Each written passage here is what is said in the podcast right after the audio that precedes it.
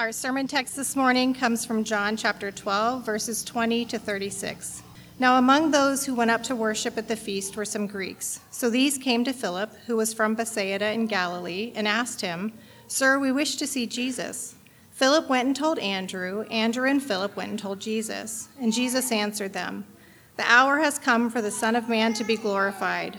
Truly, truly, I say to you, unless a grain of wheat falls into the earth and dies, it remains alone. But if it dies, it bears much fruit. Whoever loves his life loses it, and whoever hates his life in this world will keep it for eternal life. If anyone serves me, he must follow me, and where I am, there will my servant be also. If anyone serves me, the Father will honor him. Now is my soul troubled, and what shall I say? Father, save me from this hour? But for this purpose I have come to this hour. Father, glorify your name. Then a voice came from heaven I have glorified it, and I will glorify it again. The crowd that stood there and heard it said that it had thundered. Others said, An angel has spoken to him.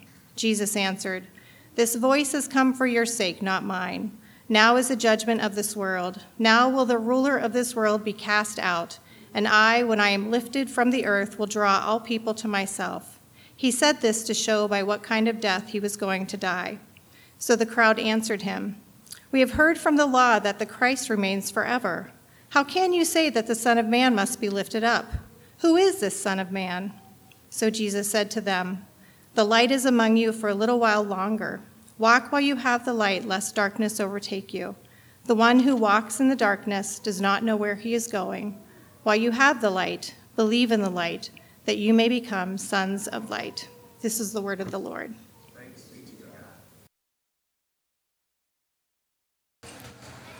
Let's go ahead and pray.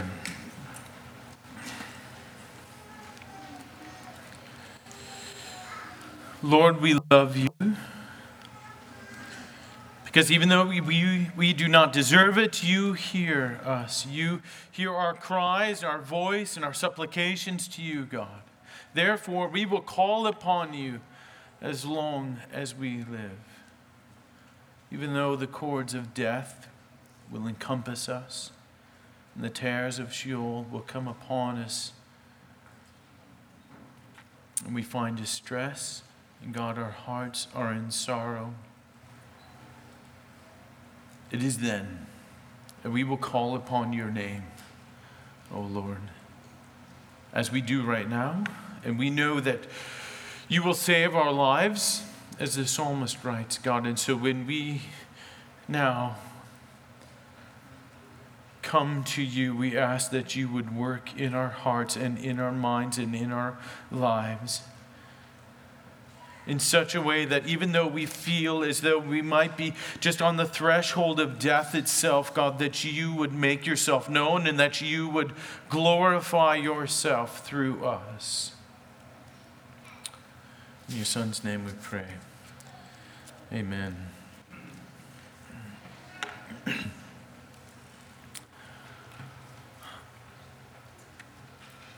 Their death was their glory. Their death was their glory. Marie Antoinette, suffering the fate of the guillotine as a queen. Had it not been for her death and the revolution surrounding it, of course, she would have gone down in history of just a, another overspending uh, adulteress a monarch of the 16th, 17th, or 18th century. We wouldn't, we wouldn't even know her. Or even Todd Beamer in Flight 93.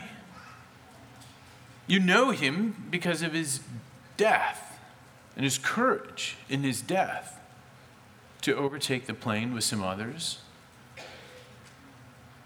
and crash it. Or even Abraham Lincoln, our beloved Abraham Lincoln.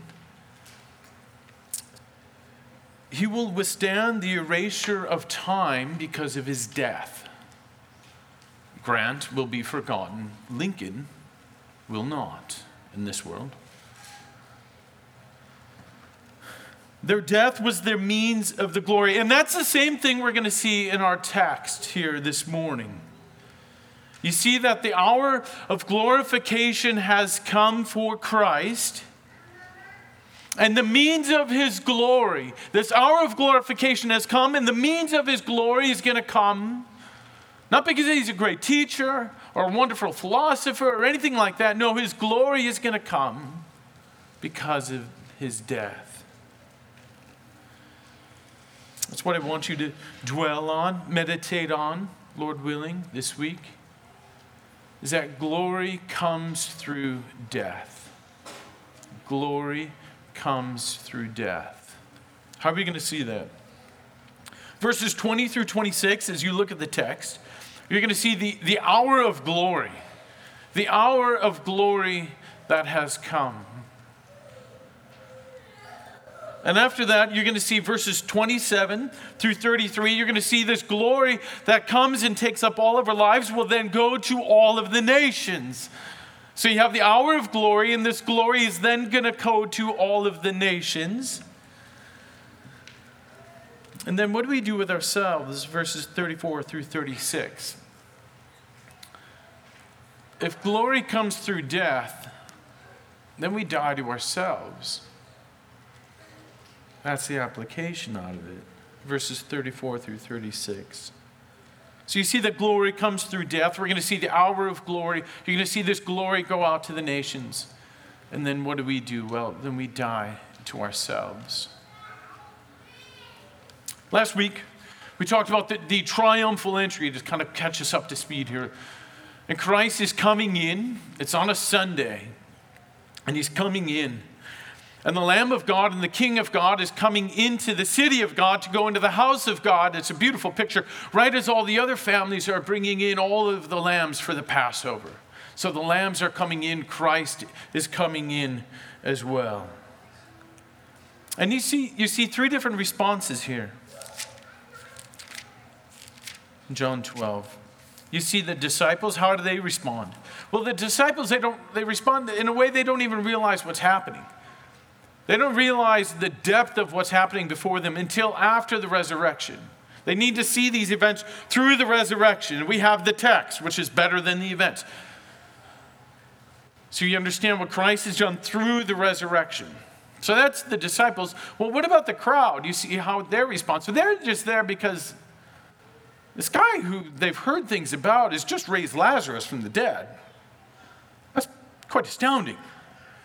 So the crowds are then coming out to meet Christ. But then what, the, what about the Pharisees? This is our little hinge point here. Look at the end of our sermon text from last week that we didn't get to. Verse 19. So the Pharisees said to one another, You will see that you are gaining nothing. You're going to gain nothing in your, in your opposition against Christ. Look, the whole world is going after him. Next verse, we get to our text. Now, among those who went up to worship, the whole world, this is it. Now, among those who went up to worship at the feast were some Greeks. You see the transition there. So these came to Philip, who was from Bethsaida in Galilee, and asked him, Sir, we wish to see Jesus. Philip went and told Andrew. Andrew and Philip went and told Jesus. And Jesus answered them The hour has come for the Son of Man to be glorified. Truly, truly, I say to you, unless a grain of wheat falls into the earth and dies, it remains alone. But if it dies, it bears much fruit. Whoever loves his life loses it, and whoever hates his life in this world will keep it for eternal life. If anyone serves me, he must follow me, and where I am, there will my servant be also. If anyone serves me, the Father will honor him. You're beginning to see the, the expansion of the ministry of Christ. It's just a little bit in chapter 4. You have this kind of half breed Samaritan woman, half little Jewish, little Gentile uh, and then you also see his interaction with the official's son. Outside of that, there's, there's really no dialogue, really very little exchange that we see outside of the Jewish people. The wedding in Cana, it's a Jewish wedding. The cleansing of the temple, talking with the, the, the Jewish leaders in Nicodemus in chapter 3. The healing of the man at Bethesda that Adam was preaching on, or the feeding of the 5,000. These are the crowd of people are not just hungry, they're going to a Jewish festival. They're, they're Jewish. Or healing of, of the blind man as well. So it's rather startling now. You see, John in his, his gospel, he's gone through three years quite rapidly in 12 chapters. And now, in these next 10 or so chapters, everything slows down and everything matters. And now you see, the whole world's going after him. Now there's some Greeks, some Greeks that come up to Christ. And these, these are not Jewish people.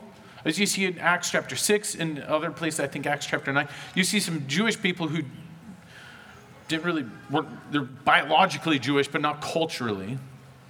It's not that. These are non Jewish people, no Jewish blood in them whatsoever. And these people are the ones coming to Christ. So, of course, it makes sense that they go to Philip and Andrew.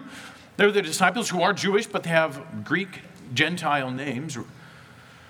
And there are places where more Greeks uh, were from. That's why they say from Bethsaida in Galilee. Perhaps they even knew him. And they go to these Philip and Andrew. And maybe they were up in the temple courts and you could only go so far. And then they see Christ beyond because they're Gentile. And you see Christ and the disciples and they call their disciples, hey, hey, Philip and Andrew, come on, come over here. We want to see Jesus. We want to see Jesus. I can't go to him. Maybe he can, he can run to me. And his response, you think, what's the response? You think, you think he's going to say, oh, yes, that'd be great. I'd love to go see them.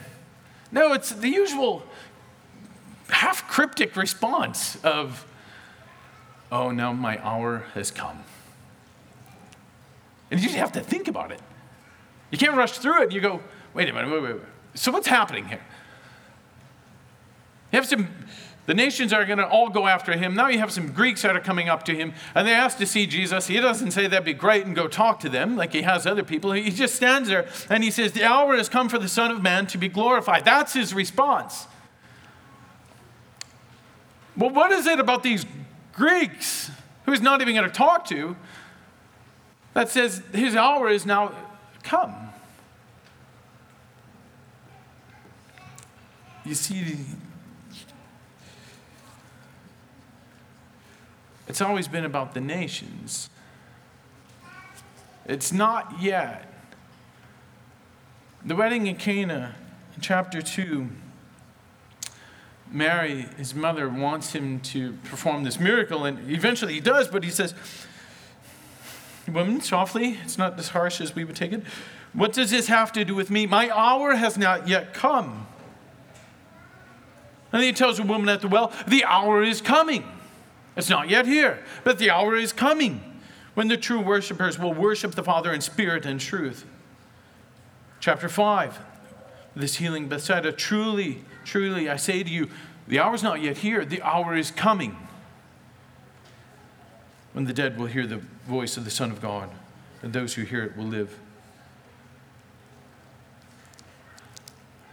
John chapter 7 teaching at the temple with the festival of booths. He's teaching in the temple, and he says, and they're, they're seeking to arrest him. But no one laid a hand on him. Why? Because his hour is not yet here. Same thing in chapter 8. They sought to arrest him, but they couldn't do it because his hour had not yet come. But then when the Greeks come to him, when the Gentiles come to him, when the nations begin to come to him,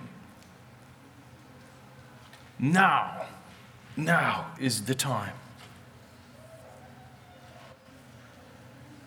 And the hour is coming for the death of Christ. And it's necessary. And he said, gives this illustration. Think, think of it here of the, in this way. Truly, truly, I say to you, unless a grain of wheat falls into the earth and dies, it remains alone. But if it dies, it bears much fruit. It's, it's necessary. It's like a stalk of wheat. If, if Christ, if he just stays by himself, if he remains alone, but in his death, there's a multitude of the harvest.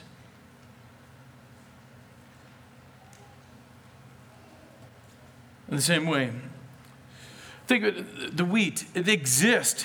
Its purpose in life is so that it will die. That's why it's there. When the grain begins full and it's ripe and ready, then it dies. In the same way, Christ's purpose is to come and to die. All of the teachings, all of the miracles, they're all building up to this one point this death and the resurrection of Christ. You pull all of that out and you have nothing. You have a man who has great, great teaching, who healed a couple people. Good job. All of that is building up and pointing to his death and his resurrection. One of the commentators, a really good one, Matthew Henry, says, Thus Christ might have possessed his earthly glory alone without becoming man. He could have stayed there, he could have stayed in heaven. He was quite glorified there. Or after he had taken man's nature, he might have entered heaven alone by his own perfect righteousness. Born of Mary, never sinned. He would have always been welcomed back into the throne room of God, even without suffering or death. But then, no sinner of the human race could have been saved. This is the life of Christ. That he would, think about this, that God would leave the, the realms of glory, condescend, come down into here, and die for us. Horrible sinners who hate him at the time when he dies. We would have loved to crucify him just like everybody else. And it is for us that Christ has died. Some of you at this very moment are thinking, yeah, yeah, I've heard that before. Don't let your heart grow callous to this glorious truth that God sent his Son to die for you at the very moment when you hated him and were walking in rebellion against him.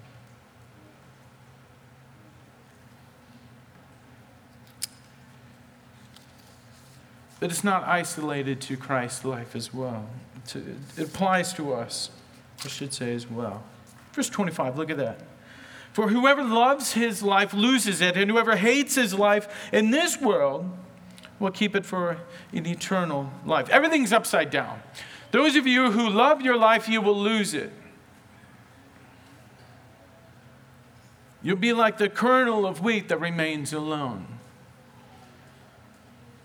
Those of you who hate this life, you will keep it for eternity. Like the kernel of wheat that goes and dies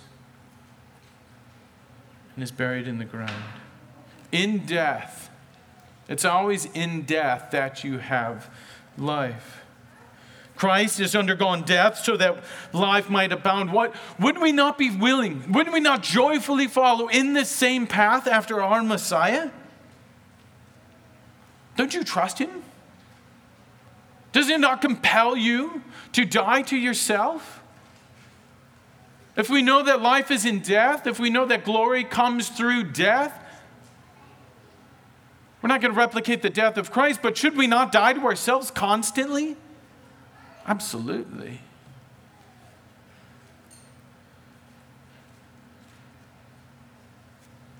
Philip Berry, this, this past month,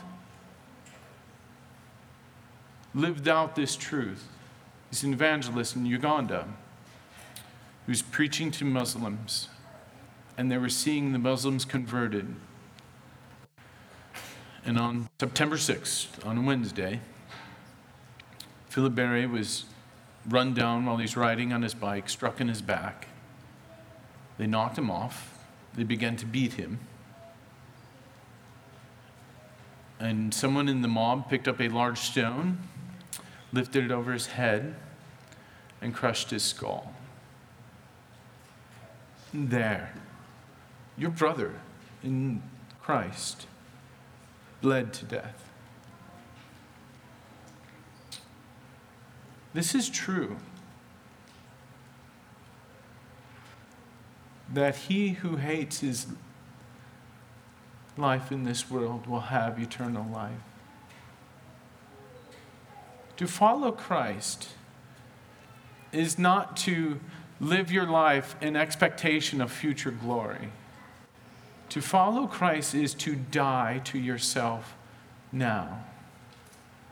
All of your desires, all of your dreams, they must come in line with Christ.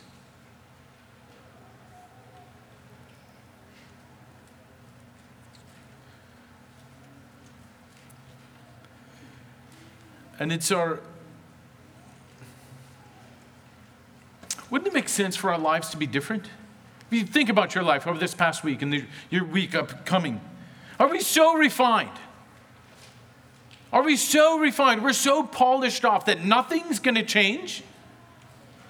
We just have this trajectory set and everything's good. We can just kind of put it on cruise control. I prayed the prayer, I got baptized, good, fantastic. I'm even here on a Sunday. What more do you want? This is good enough for you. No, no, no. Crucify the flesh, crucify it.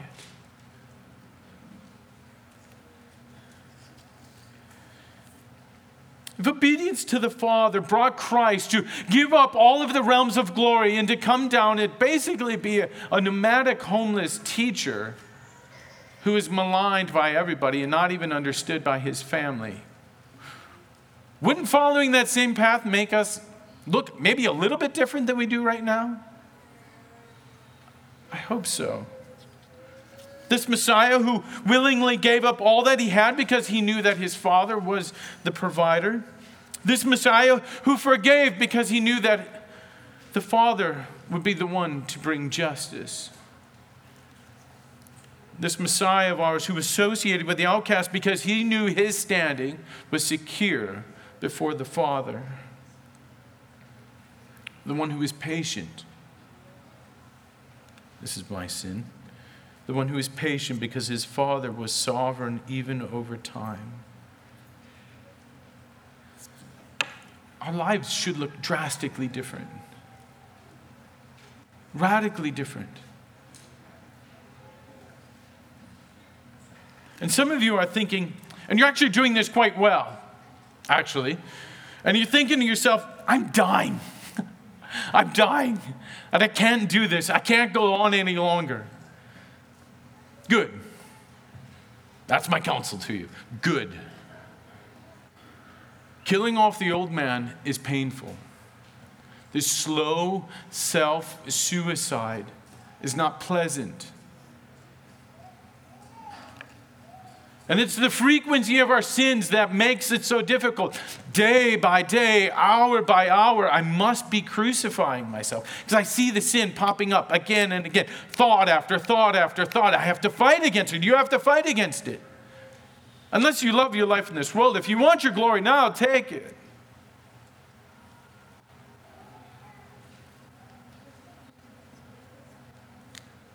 But we know that we have this great promise before us. If anyone serves me, the Father will honor him. If you want your glory now, take it. That's fine. But if you want to die to yourself, follow Christ. Crucify the flesh. It's through death that you receive true glory, true glory from God the Father. All right, so what have we seen? We've seen the hour of suffering that has come because the nations are now becoming coming to Christ. And it's through his death that you'll see this, this abundance of fruit coming out then through the wheat. Now we're going to see how this actually happens and how the glory will go to the nations. Let's read again here in verse 27. Now, now is my soul troubled. And what shall I say? Father, save me from this hour? But for this purpose I have come to this hour. Father, glorify your name. Then a voice came from heaven I have glorified it, and I will glorify it again. Verse 29. The crowd that stood there and heard it said that it had thundered. Others said that an angel had spoken to him. Jesus answered, This voice has come for your sake, not mine. Now is the judgment of this world. Now will the ruler of the world be cast out. And I, when I am lifted up from the earth, will draw all people to myself. And he, he said this to show by what kind of death he was going to die. Look at our Messiah before us. We want to alleviate every little bit of suffering in our lives, any inconvenience. We want it to be drowned. Look at the resolve of Christ. He's not going to sidestep the path of suffering that is before him. He's not even going to taint his lips with a prayer for the Father to pull back a little bit. He says, What shall I say? Father, save me from this hour? No, it's for this purpose that I've come to this hour. There is a resolved purpose for his life and death to be molded in such a way that it brings glory to God the Father. Verse 32 And I, when I am lifted up from this earth, I will draw all people to myself. This, this lifting up of Christ, this exaltation of Christ. We think of it as he ascends back to the Father, and that is true. We think of Christ being exalted as he's now with the heaven on the right hand of God the Father from now throughout the rest of eternity. But the exaltation of Christ happened on the cross. That's where it began, when he was lifted up. And it's this very cross that is foolishness.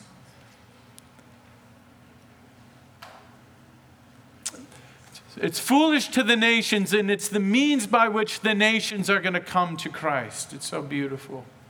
1 Corinthians 1, Paul writes, For the word of the cross is folly, it's foolishness to those who are perishing. But to us who are being saved, it is the power of God. For the Jews demand signs and the Greeks seek wisdom, but we preach Christ crucified, a stumbling block to the Jews and folly to the Gentiles, but to those who are called, both Greeks and Jews. It is the power of God and it is the wisdom of God. As Owens writes in his book on the glory of Christ, the cross is both a sanctuary and a stumbling block. Everything leads to the cross. Everything leads to the cross. Even to us. This, this cross, if we follow our Messiah, he's asking, Father, don't, don't pull back your suffering. We must follow with that same resolve. God, help me crucify my flesh. Help me die to myself. As Christ, as Christ goes to the cross, it makes sense that we too would go to the cross. That that's the place of our refuge. That is our sanctuary. This place where the love of God and the wrath of God just so beautifully commingles together. The wrath of God that we deserve for our sin and rebellion against Him, and the love of God that He wants to pour out on us. That He was willing to send His own Son to die that we might partake of this love of God. So, when we're weary, we follow Christ and we go to the cross. And it's the place where the weary Son of God was, was lifted up. How true it is. Come to me, all who labor and are heavy laden, and I will give you rest. That happens at the cross. Or in our pride, our pride wants us to run from the cross. Even in your pride, go to the cross and see the only one who has ever had the right to say anything good about himself. We love to adorn ourselves with compliments. He's the only one who had anything, the right to say anything good about himself. But what shall we boast in? Paul writes, But far be it from me to boast in anything except in the cross of our Lord Jesus Christ, by which the world has been crucified to me and I to the world. All right, so we take our, our weariness, our pride. What about our bitterness? Well, we take it to the cross. Don't hold on to it, take it to the cross.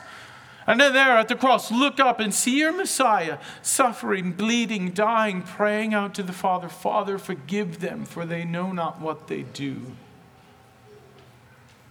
Take your bitterness to the cross. Even our sin. Perhaps you're thinking, is there room for me? Is there room for me at the cross? with all of my sin, all that I have done? Where shall I place them? And I cannot carry them anymore. It's, we bring it to the cross. We bring it all to the cross. For Christ has already taken the sin for his people. As Isaiah writes, Surely he has borne our griefs and has carried our sorrows, yet we esteemed him stricken smitten by God and afflicted, but he was pierced for our transgressions and he was crushed for our iniquities. And on him was a chastisement that brought us peace. And it's by his wounds that we are healed. So, this hour of glory has come for Christ. And this hour of glory means that he will be lifted up, crucified, and that is the cross that we, as we follow him, we go there again and again and again. It's this fount of blood that satisfies us. So it's not just all of ourselves, though, but it's so beautiful. It's all of the nations as well. It says, When I am lifted up from the earth, what happens then? I will draw all people to myself. God's beautiful plan. And notice how it happens. He's the one that will draw all people, all people to himself. Not without exception, like everybody's going to be saved, but without ex- distinction. Every tribe, every tongue, every nation.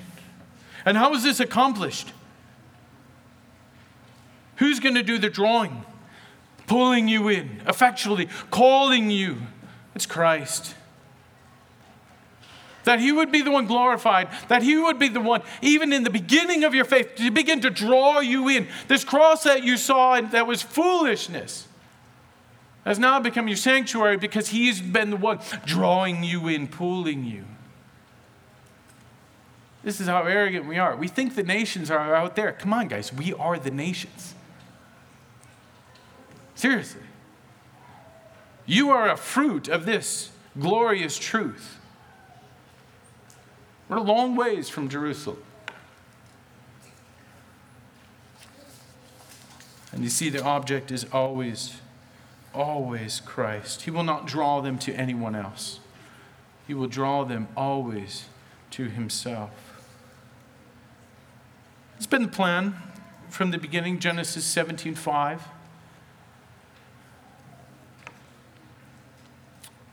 God says, No longer will you be called Abram, but your name shall be called Abraham.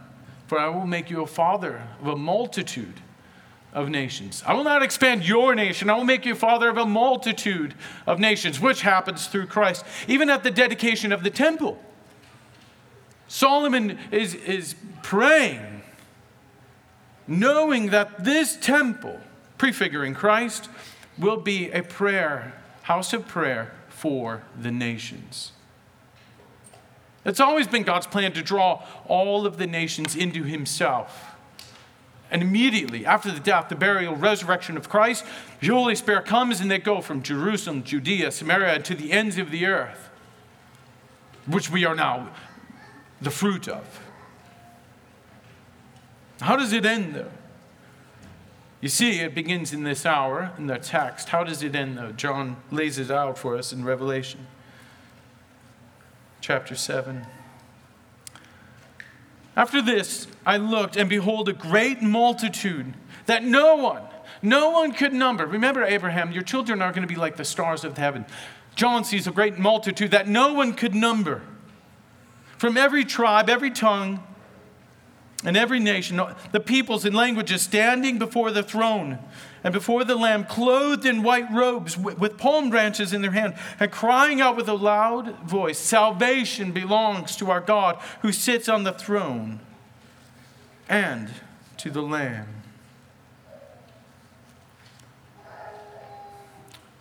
All right. What have we seen so far? The hour has come. The nations are coming to Christ, and the hour has come for Christ. The purpose of Christ's coming is to be lifted up.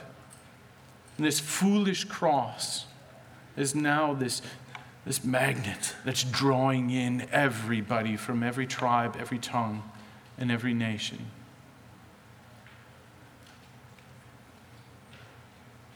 What do we do with this when I go to work tomorrow?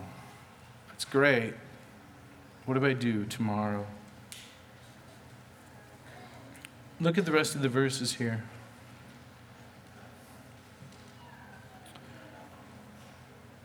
The crowd answers him We have heard from the law that the Christ must remain forever.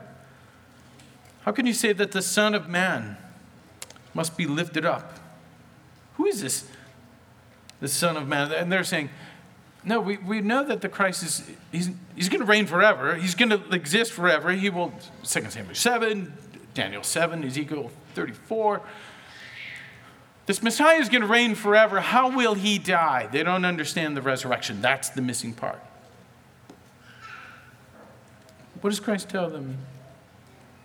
Verse 30, 35. Jesus said to them, The light is among you for a little while longer. Walk while you have the light lest darkness overtake you. The one who walks in darkness does not know where he is going. Walk. Walk in the light as you follow Christ. Perhaps some of you have seen the glory of God. Perhaps you've tasted the goodness of Christ for many years now. But how frequently we see people who have seen the goodness of God, tasted the goodness of God. They've gone on a couple steps of this journey as we walk in the light. It's pictured as a journey. They take a couple steps. Maybe they, t- they walk for years and then they fall away. It all begins with one little thought. It always begins with one little instance of not crucifying the flesh. Just a little bit, a little trajectory. No guy ever says, Hey, I'm going to cheat on my wife and blow up my whole family, and my kids and my grandchildren are going to be messed up. I'm going to do that. That'll be awesome. No, it's not that. It's one little instance, one little look of not crucifying the flesh. Walk in the light. Continually walk in the light. The shadows that are calling you, like the sirens, that is your grave. That is not your place of respite. That is not your place of being revived physically or spiritually. No. The shadows are your grave. Walk in the light. Also, what do we do with this? Walk in the light and then also believe. Believe in the light. While you have the light, Christ, believe in the light. The very cross that can save you will also condemn you if you do not believe. There it is, in all of its glory.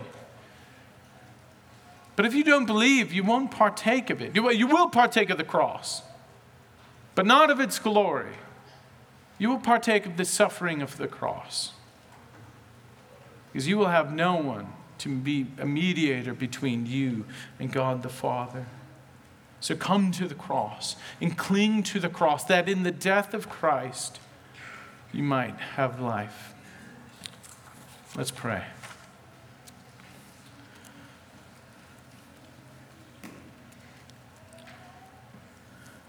Our good and gracious Father, we thank you that you will be glorified, not just by us, but every tribe, every tongue, every nation, no one will be beyond your glory, and there is no people that will beyond be beyond your love and your grace.